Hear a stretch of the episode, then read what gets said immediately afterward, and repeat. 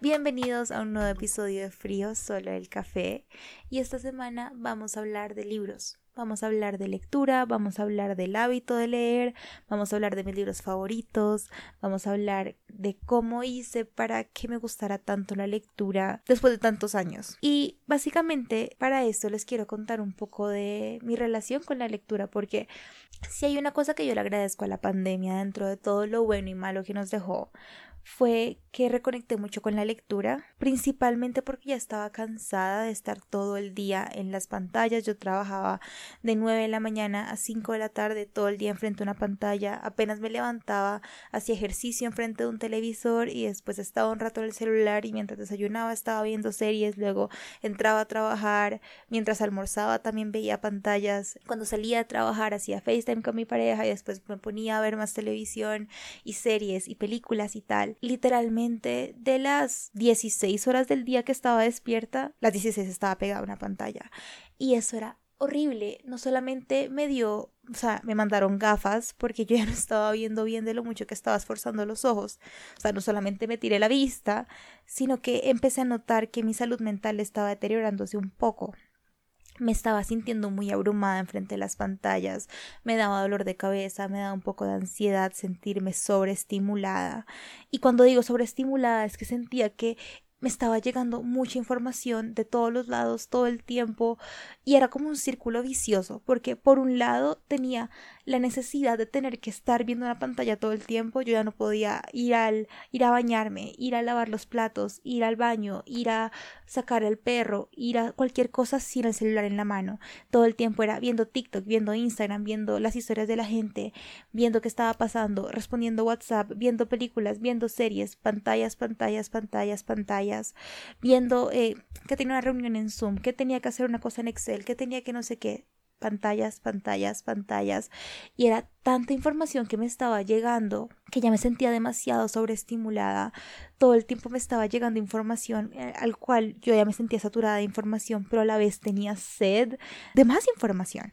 Y yo dije, como no, esto me está afectando de manera negativa. Mi tiempo en el celular era altísimo, era de más de 10 horas. Y eso en tiempo de celular, quiero que en este momento, si están escuchando este podcast, hagan el ejercicio de meterse en su celular al tiempo de pantalla y miren al día cuánto tiempo estamos pasando. Yo justificaba eso porque decía que uno de mis trabajos, una de las cosas a las que le dedico tiempo, que es crear contenido, requiere estar pegado a la pantalla. Pero es que yo decía, si eso fuera cierto, de esas 10 horas, serían 10 horas de edición, de subir, de contestar mensajes, de crear contenido. Pero no era cierto, yo en, eso dedicaba solamente un par de horas al día y el resto yo no era creando contenido, era consumiendo contenido. Y estaba tan sobresaturada que me acuerdo que un día compré un libro de autoayuda que se llama You Are a Badass, que fue un libro que se volvió muy famoso, pero súper chévere, la verdad es un libro súper interesante, me lo leí, me gustó bastante, o sea, lo leí muy lento, me acuerdo que me demoré como un mes, dos meses leyendo el libro porque lo leía muy de vez en cuando, pero empecé a sentirme mejor después de leer ese libro. Y entonces fue cuando empecé a ver videos en YouTube y videos en TikTok y videos de todo sobre lectura, lectura, lectura. Y yo dije como, esto se ve interesante, voy a empezar a leer, voy a voy a empezar a buscar un escape que no requiera pantallas o estímulos sociales, quiero un momento de desconexión en el cual esté yo con mi libro y nadie más.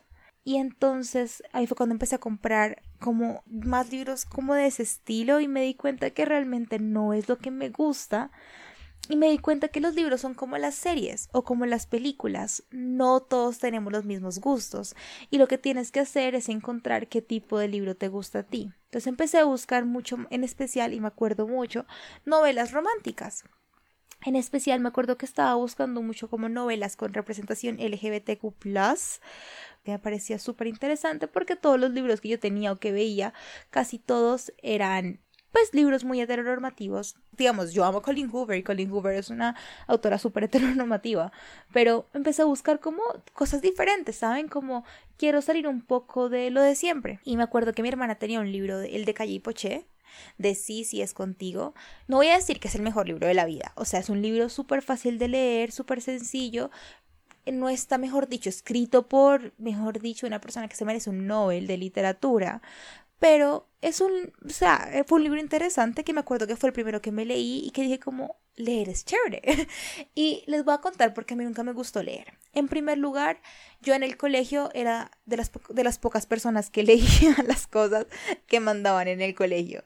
Yo me acuerdo que yo solo leía cuando me tocaba. Para mí, leer cuando pequeña, leer era igual a tarea. leer era igual a trabajos. Y yo decía, pues si ya tengo que leer para la tarea de biología, no voy a leer para más. Y me acuerdo que para mí un texto, un PDF que nos mandaba el profesor de sociales de 20 páginas o leer un artículo en el libro de biología de 10 páginas para mí era una tortura, era como, ¿cómo nos hacen leer tanto? Y una parte de mí me hubiera gustado, una parte de mí desea haber sido de esos niños lectores que toda la vida han leído por entretenimiento, pero les mentiría si les digo que fui así. Yo nunca leí, o sea, literalmente hasta mis 22 años jamás cogí un libro por ocio, me acuerdo que una vez fui a la feria del libro con mis papás cuando estaba más pequeña y compré un libro que intenté leer. Me acuerdo que lo leí como por encima, lo, lo nada más. Luego intenté el siguiente año leer un libro y tampoco pude y ahí dije como definitivamente lo mío no son los libros. Ya, o sea, eso está bien. No todos los no, no toda la gente lee y eso está bien.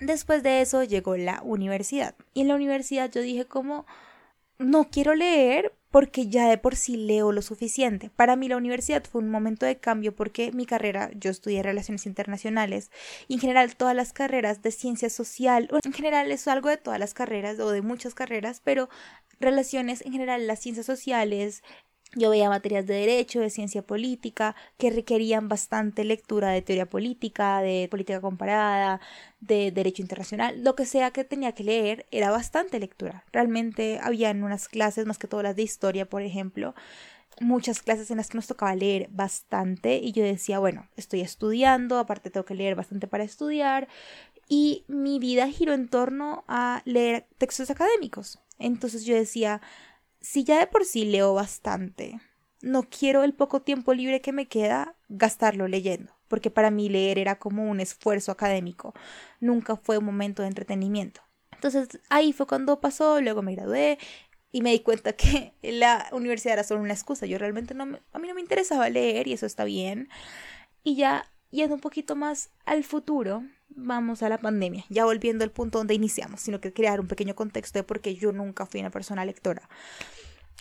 Cuando leí ese libro de sí es contigo, pues me pareció interesante, me acuerdo que fue el primer libro que me leí rápido, me lo leí como en una semana, que para mí eso era rapidísimo, era un libro como de 300 páginas y me lo leí en una semana y yo estaba orgullosa, yo dije como, ah, me encanta, me encanta, me encanta, me encanta y ese día compré como 3, 4 libros más me acuerdo que compré The Seven Husbands of Evelyn Hugo, que ese libro es de mis libros favoritos y fue de los primeros que leí. Me acuerdo que compré Red, White and Royal Blue, compré One Last Stop, compré varios libros, casi todos en inglés, y empecé a leerlos como loca. Y me acuerdo que Los siete maridos de Evelyn Hugo fue el primer libro que me hizo llorar. O sea, que yo llegué a un punto del libro en el que yo estaba llorando y a mí jamás me había hecho llorar un libro, porque yo pensé, esa emoción no la voy a poder sentir a través de un libro, porque yo soy una persona bastante visual, yo soy una persona que necesita como estímulo visual, o eso pensaba yo,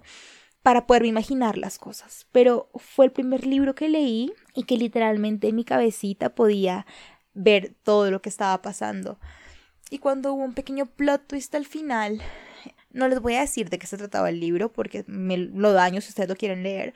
Pero cuando llegué a una parte específica del libro, dije como esta parte ya aquí, aquí fue. O sea, era algo que no me esperaba y fue la primera vez que sentí como el ¡Ah! no en un libro. y ahí fue cuando dije, me encanta, me encanta, me encanta, me encanta. Y empecé a leer más. Luego me leí Red, White and Royal Blue, que es, creo que se llama como rojo, azul rojo, blanco y azul, algo eh, en español. Y ese libro me, me, hizo reír. O sea, fue el primer libro que me parecía tan tierno en algunas partes que me hacía como no reír de chistoso, sino reír como de ¡ay, qué tierno! Y eran partecitas muy lindas. Y entonces ahí fue cuando dije, yo puedo sentir emociones a través del libro, no porque la lectura necesariamente tenga que ser académica o trascendental o filosófica o un libro tiene que, mejor dicho, darte un aprendizaje de vida. Los libros también son entretenimiento. Y era algo que a mí me había costado ver. Entonces cuando empecé a decir los libros son entretenimiento, empecé a comprar libros a la loca. Empecé a decir, voy a comprarlos porque si hago la inversión de comprar el libro, porque los libros no son baratos, me voy a como motivar a leer más. Y ahí fue cuando empecé a tomar mis tardes y noches para lectura. Y entonces en vez de, no sé, apagar el computador después de trabajar y enseguida prender el televisor para ver series, empecé a sentir que los libros me estaban llenando ese vacío de entretenimiento. Eran lecturas fáciles, lecturas livianas. Si les soy honesta, aún me cuesta un poco leer libros un poco más pesados, libros clásicos, libros que no sean de romance, me cuestan un poquito más. Porque a mí de por sí me gustan mucho, por ejemplo, mi, mi, mi género favorito de películas, aparte de las de misterio y como suspenso, thriller psicológico, me gustan las, comedias románticas, como que siento que no hay un punto medio. Me encantan las novelas románticas y los libros y las series y las películas fáciles de digerir, entretenidas, bonitas, eh, medio dramáticas o cosas que me dejen como en shock como de suspenso. Siento que son como los dos tipos de entretenimiento que me gustan y empecé a buscar eso en libros y siento que es importantísimo que ustedes sepan que así como hay series y películas de todo tipo, hay libros de todo tipo. Hay libros súper fáciles de leer, con un mensaje bastante ligero, con un tema, con un plot bastante tranquilo como las comedias románticas o los libros de, de pronto un poquito de drama, las novelas y también hay, no sé, novelas de misterio, hay thrillers psicológicos, hay un montón de cosas, hay, hay fantasía. Yo no he llegado aún al, género de fantasía, me gustaría. Siento que le quiero dar un chance específic, específicamente a una serie de libros que me están haciendo ojitos hace rato, que se llama Acotar, que es A Court of Thorns and Roses. Esa serie la he visto en todo lado y la gente dice que es fantasía perfecta. Le quiero dar el chance porque siento que la fantasía y la ciencia ficción, en especial estos dos géneros, son tan visuales y tan de efectos, efectos de sonido, efectos visuales, efectos todo, que no me imagino leyéndolos, pero tengo que darle el chance, aún no lo, no lo he hecho, pero eh, bueno, en fin, me estoy desviando del tema. El punto es que ahí fue cuando empecé a sentir emociones a través de la lectura. Empecé a sentir dolor, angustia, risa, me sentía conmovida, me sentía asustada, me sentía nerviosa, me sentía como... Hay autoras que escriben también el sentimiento de encontrarte por primera vez con una persona y tú sentías como las cosquillitas en el estómago. Eso es muy bonito y, nunca, y siento que con la lectura me, me lo permitió mucho. Ahí fue cuando encontré a Colin Hoover, por ejemplo, porque como les digo, yo compré mi primera tanda de libros, pero pues la dejé ahí y a finales del año pasado una amiga mía me acuerdo que me mostró un libro que era mi primer libro de Colin Hoover, que se llama It Ends With o Romper el Ciclo en español, si no estoy mal. Leí ese libro como en septiembre, octubre del año pasado, hace casi un año. Y ahí fue cuando dije, ese libro yo me lo devoré en un, en un fin de semana. O sea, fue espectacular. Lloré, me sentí, mejor dicho, me pasó de todo. Y ahí fue cuando dije, definitivamente, esto me está gustando bastante. Y cada vez empecé a leer más rápido. Es decir, hay varios libros que yo me los devoro literalmente en una sentada. Hay libros que yo me siento y me pierdo en el libro y me lo termino sin pararme de la cama. Y es muy chévere porque así como a veces me veo series en las que siguiente capítulo, siguiente capítulo, siguiente capítulo, me pasa con los libros. Siguiente capítulo, siguiente capítulo sin parar. Y entonces ahí ves cuando va mi primera enseñanza. Primero, deconstruyan lo que piensan que es un libro. O sea, deconstruyan la idea de que los libros son aburridos o son para aprendizaje o son académicos o son aburridos o son tediosos. Deconstruyan esa idea, desaprendan ese concepto con el que crecemos desde chiquitos y vean en los libros una fuente de entretenimiento. Mi segundo tip es que busquen autoras fáciles, o sea, no van a coger su primer libro y esperar que sea uno, por ejemplo, de drama ruso, no van a pensar que su primer libro de la nada va a ser, no sé, Moby Dick, así súper, súper, súper, súper denso de leer o algún de esas novelas rusas súper ladrilludas de como de Tolstoy. No, o sea, no, no, no, no sean como tan ambiciosos, o sea, ya leer un libro de Colin Hoover está bien, lo demás es avaricia. Ustedes después de nunca haber leído, se van a poder leer una novela clásica de 800 páginas. No, Empiecen con libros corticos, empiecen con recomendaciones de personas que, digamos, si ustedes saben que ustedes tienen una amiga, un amigo, una amiga que le encantan las mismas películas que ustedes y que también lee, pregúntenle como a, a, ti que te gusta tal película o tal serie, seguramente te va a gustar este libro. De hecho, eso es una buena idea para hacer un, un, un video de eso. Pero eh, eso es una buena, una buena idea, empezar con libros fáciles de leer, libros mainstream, libros que ustedes vean mucho en redes sociales, cosas así, que sí, puede que ustedes digan, ah, ya están trillados, los veo en todo lado, pero es por algo que de pronto los ves en todo lado. Porque son libros fáciles de digerir. Yo empecé viendo muchos libros en TikTok y empecé a antojarme por los libros en TikTok que hoy en día no me arrepiento de muchos que conocí gracias a TikTok. Como los de Colin Hoover, como ese de Los siete maridos de Evelyn Hugo. Son libros que no me arrepiento de haber leído, la verdad, y que están en todo lado. Son famosos, pero por algo lo son. Como en su época, me acuerdo cuando yo era chiquita, todos los libros de John Green también fueron muy famosos porque todos volvieron películas. algo así está pasando con Sally Rooney, que es una autora, creo que irlandesa, que todas sus, todos sus libros están volviendo series, pero bueno, ese no es el punto. El punto es que busquen algo que realmente les guste y que ustedes dirían, yo me vería esto en una película o yo me vería esto en una serie lean los libros, déjense recomendar libros, denle la oportunidad. Y, digamos, otra cosa que a mí me sirvió mucho fue comprar un Kindle, eh, que es un lector de esos que no son como tal una pantalla como las del computador o las del iPad o lo que sea, sino que simplemente es un aparatico que no te cansa los ojos.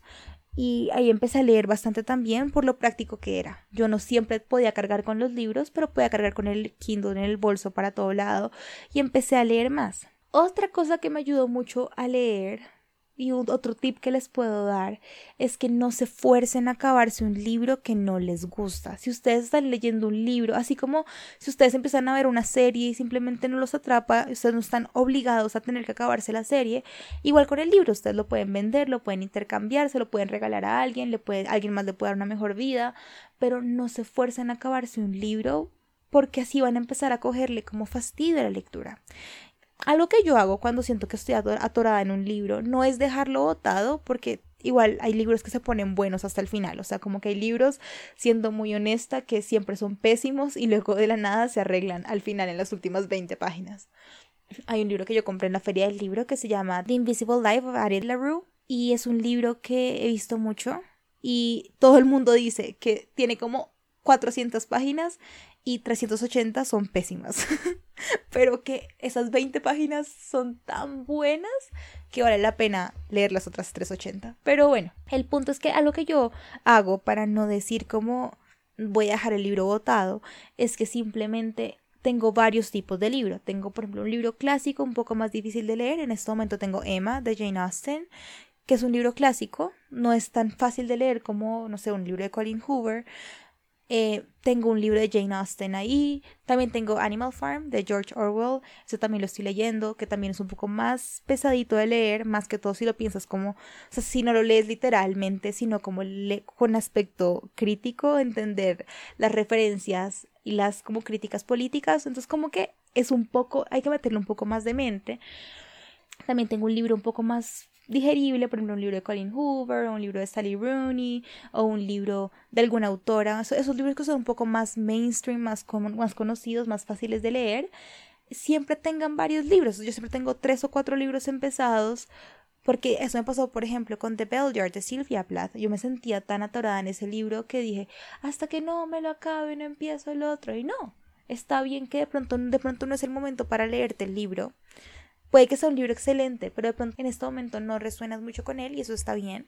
O simplemente no es tu estilo de libro y eso está bien. Como les digo, compárenlo con las series, así como seguramente no te gusta la serie, no tienes que terminártela de ver. Y el último tip que les voy a decir es como gócense esto. O sea, yo siento que algo que yo me empecé a medio dar cuenta con la lectura es que yo lo veía como un tipo de probarme o probarle algo a alguien o probar qué tan rápido podía leer o probar qué tantos libros podía leer, como si fuera una competencia y así como tú no tienes una competencia de cuántas series te ves al día o cuántas películas te ves o cuánto tanto, tú simplemente te lo disfrutas. Así es con los libros. Cuando yo dejé de ver los libros como una forma de demostrar algo, no es así O sea, yo puedo leerme un libro en una semana o en un mes o en un año o no, o no terminármelo y eso no me hace ni más ni menos persona, eso no me hace ni más ni menos inteligente.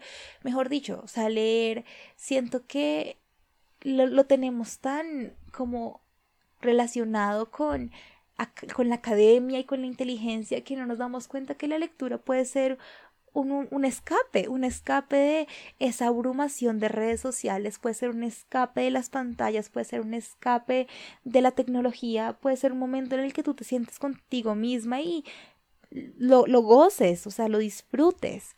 Y cuando uno le encuentra ese disfrute de los libros, se vuelven espectaculares.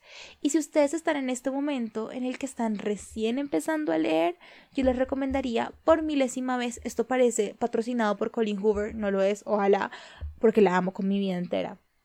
Pero esos libros de ellos son muy fáciles de leer. También el libro este que les digo de Red, White and Royal Blue también fue muy fácil para mí de leer. Eh, Los siete maridos de Evelyn Hugo también es muy fácil de leer y es bastante interesante hay una serie de libros que se llama The Mindfuck Series. Solamente está virtual, creo. No creo que está, mm, o solamente está digital y en Kindle. No sé si está en físico. Pero esos libros son como medio thriller, son como de crimen, son como la historia de una asesina serial. Y son cinco libros que yo me acabé tan rápido de lo buenos que eran que dije como son espectaculares. A mí me gustaron mucho. Entonces, mi última recomendación, ya para finalizar, es que descarguen Goodreads. Es una aplicación que se llama Goodreads que les sirve no solamente para tener un track de todos los libros que leen, sino también les ayuda a poner como una calificación y la misma aplicación les recomienda libros. Cuando la aplicación va viendo, igual que Netflix, por ejemplo, o Spotify, cuando van viendo las tendencias que a ustedes les gustan, como ustedes hacia qué tienden a ir, qué tienden a consumir, les va personalizando el algoritmo, igual que TikTok, igual que todo, los algoritmos de todo funcionan igual. Goodreads también tiene un algoritmo en el que ustedes pueden ir viendo los libros que les gustan, como si te gustó este libro, seguramente también te va a gustar este. Y ustedes pueden ver las reseñas, eh, con y sin spoilers, pueden leer de qué se trata, la otra gente que decía, la calificación que le ponen de 1 a 5, yo casi siempre, si veo que un libro tiene menos de 3.5, no lo, no lo leo. De hecho, si tiene menos de 4, no lo suelo leer. Pero hay libros que la gente le pone menos de 4, que a mí, para mí han sido más de 4. Entonces, no, tampoco se dejen como confiar. Hay, digamos, hay series de Netflix que tienen como dos estrellas, a mí me encantan. es que eso es tan subjetivo, pero sí les puede servir como guía de saber qué tan bueno o no es un libro.